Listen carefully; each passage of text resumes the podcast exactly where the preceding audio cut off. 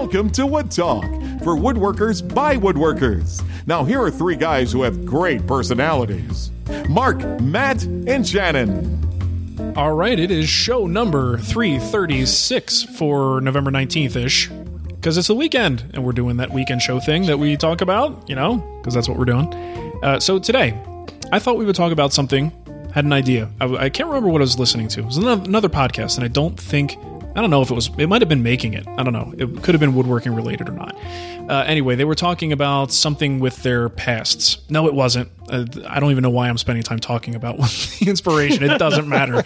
Um, so I thought about this. What in our pasts as kids were we into? Like hobbies or things we spent time doing that might have given a clue to the fact that we would be interested in craftsmanship, in woodworking, and even in video making. Because obviously, what the three of us do involves, you know, 50% you know, cutting wood, and then the other 50% is spending time in front of a computer screen. So I wish any- I was at fifty percent. Okay. Yeah, what, uh, insert your own percentages. your mile, your mileage may vary. Um, so I thought it'd be an interesting topic to see if there's anything you can remember in your past that gave a clue to the fact that you might end up where you are today. Um, we'll let Matt go first. Anything come to mind? Um, nothing really jumps out at me as being like this is like the moment where someone should have picked up a hint that this is going to be what I've been doing. Right. Um, I mean, as a, as a younger child, I was into like building stuff with uh, Legos and K'NEX, um, tree houses and stuff. Out, spending a lot of time outside. I spent a lot of time just running around the forest that we had on our property as a kid, doing that. Um, Naked. Probably, Must have been. you know, Totally. Mowgli. Let's try to be Mowgli. I saw the Jungle Book. I'm like, that's me. That's my life. Go find Baloo. Uh, uh, and that, that's what I did as like a younger child, as into like my teenage years or my like or like I don't know middle school years. I did like model railroading, and then I got into computers and um, electronics, photography, video, and then I got into woodworking when I was in college. So that's been my progression through my interests through my life. And uh, no shop class or anything like that? I didn't take shop class because they're not honors classes, and that would be de- detrimental to my weighted GPA, which would affect my GPA that I would have trying to get to college. Oh. So no shop class for me. Gotcha. Very nice. Wow. So Shannon, what about you? I know you're like Mr. Theater, so maybe you were you're focused elsewhere. But you well- must have had some clue. Like a lot of people in my generation, we thank the powers that be and the divine fate that there was no internet growing up, um, because we would have ended up posting stuff that would have really hurt us in the later on in life. Yeah. Video making, oh my god, totally. Like I saved up my money when I was little to buy a camcorder. Like like nine hundred dollars for like a twelve year old kid is a huge deal. You know, it took me That's kind of a huge At deal for a lot of people. Oh yeah, I mean, well, yeah, that's true. Not But just kids. Imagine a twelve-year-old kid that doesn't have a job. Yeah. you know, allowance, cutting grasses, cutting grasses, cutting grass, just various odd. That's actually my side up- job up in Colorado. yeah, cutting various grasses, grasses. nice. But you know, the old RCA, you know, that you put the VHS tape in the side Oh type yeah. camcorder. Oh, wow. Shoulder mounted deal. Oh yeah, and I made movies with it. Mhm. Attack of the Killer Cheese Puffs is still one of my finest uh, finest works. Oh, that sounds good. uh, some stop motion animation, a little bit of bad acting, you Mm-hmm. know, 12 year old acting with my friends. Yeah, today that would have ended up on YouTube, you know, and I would have probably been abused emotionally and Yeah. gone and You'd be like the uh, the Star Wars kid. right. yeah, exactly. All the way down to the fact that like going into high school, um, you know, I used to be the you do a report, we did an oral report or whatever on something, and I would splice together movies. You know, the whole two VCR technique where you play it on the TV and record it, splice together various parts of movies in order to convey, you know, my book report on the Iliad or something like that. Yeah. Um, totally was always in into videos. Was always into building stuff, like usually out of cardboard boxes. Between forts, I built the Death Star um, back in the early '80s out of a wardrobe box Mhm. um, for my for my Star Wars action figures. Uh, it was totally, you know, had had all kinds of little moving parts and things, and I had a trash compactor that actually compacted. So I was always wanted to, always wanting to build things and put stuff together, and always a ham, like in front of the camera lens and wanting to to film stuff and make movies and everything. So yeah, th- there's really no surprises here that I ended up as I did. You know, I was the the ham thing reminds me. Uh, I would just about guarantee ask anyone who saw me grow up would probably say the same thing about me. I would always ham it up. But interesting thing was I was very introverted. So I would only be that way, like my real true personality would only come out around family and like friends who I, I know really, really well. For everyone else, I was a quiet kid and just really didn't uh, interact very much. Um, but the video thing, totally same thing. Shannon, uh, I had a, you know, I was the guy like we went on a vacation. I think my parents took us on a, a cruise, a carnival cruise, because you know that's what you do in the '80s. I guess people still do it now, but it was like it seemed like carnival was like a real big deal uh, in the '80s. But anyway, I was the kid running around with the camcorder the whole time, and and I think I came back with like eight or ten VHS tapes full of footage. That when you think about that now, it's like what was the purpose of all that? Like you don't really, as a kid, you're just like you want to document every moment. you know, it's like a little editing goes a long way. Uh, so yeah, I did did all that stuff. All of our Christmases, I wanted to videotape.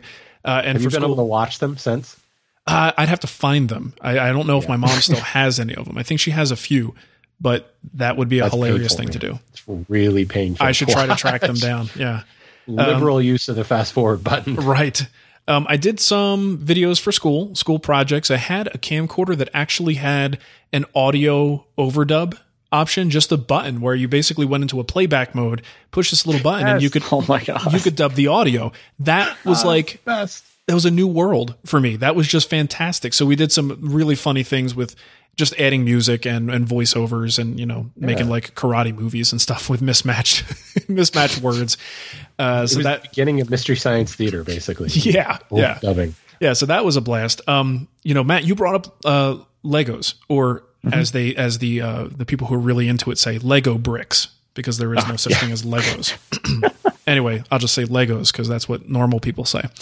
Uh, so yeah, I did did the whole Lego thing, but and this I don't know. Maybe this says something about who I would be as a builder later. I was not the one to grab a whole like pile of bricks and just make something. Like even today, when I play with Mateo, I I don't really like to just create from nothing.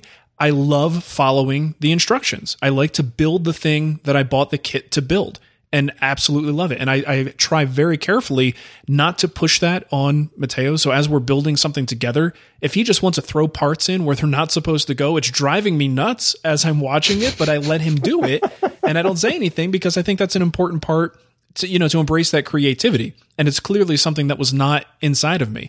But I think this goes back to where I think we talked about in the past my tendency, like we're talking about my design style, if there is one. And I said I don't have one. And you guys said you could probably point it out in a lineup. But uh, I, I, I had mentioned that I'm really good at taking someone else's like genesis of an idea and turning it into something else as opposed to being the guy who makes the first thing. And that's kind of what it's like with the Lego stuff. I just I wanted to build by the plan and then maybe embellish it from there, but I didn't want to deviate from the plan very much. So I don't know what that uh, maybe that says something about my personality. Uh, building wise, like actual taking tools to wood, uh, built speaker boxes for my truck um, because I was trying to lose my hearing at an early age. That's very important when you're a kid. I think most people are. Yeah, and uh, so speaker boxes were like probably my first project type thing. Uh, and then I got into building reptile enclosures just because the the commercial stuff was really expensive. So I figured, hey, I got some basic tools from my stepdad, and I, I could put some of this stuff together and get a little chicken wire and some, you know, one I by can make a three. speaker box. Yeah, if I could do a speaker box, I could do a iguana enclosure.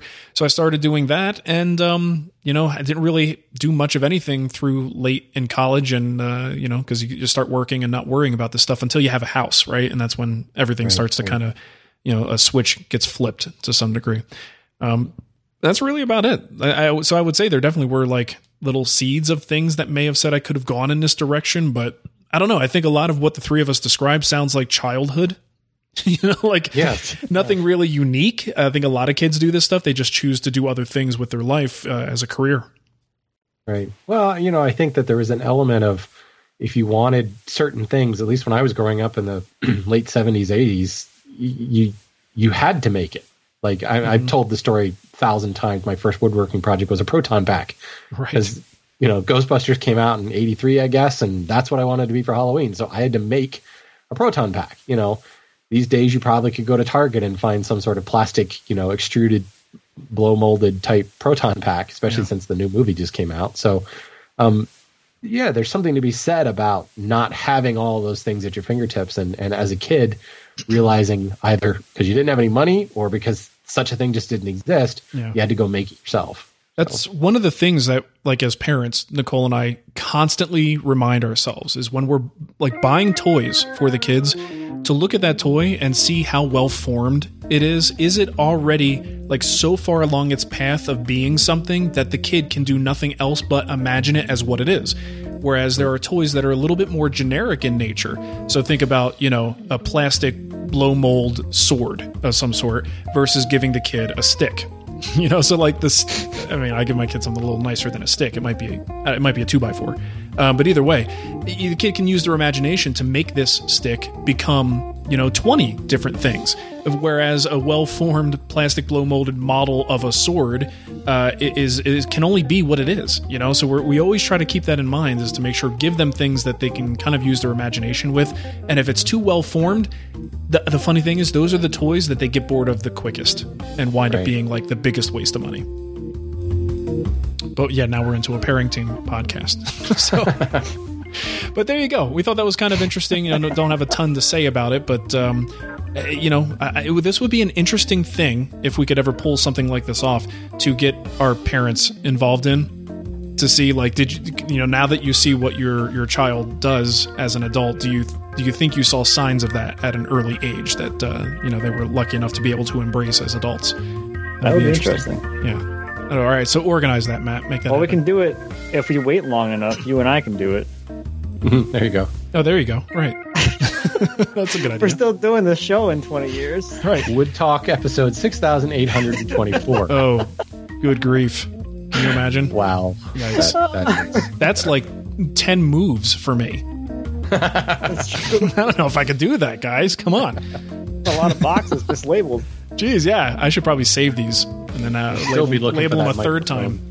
Uh, Oh, good stuff. All right. Well, thanks for listening, everybody. Hope you enjoyed the weekend show, and we will catch you next week. have a good weekend. Yeah, please do.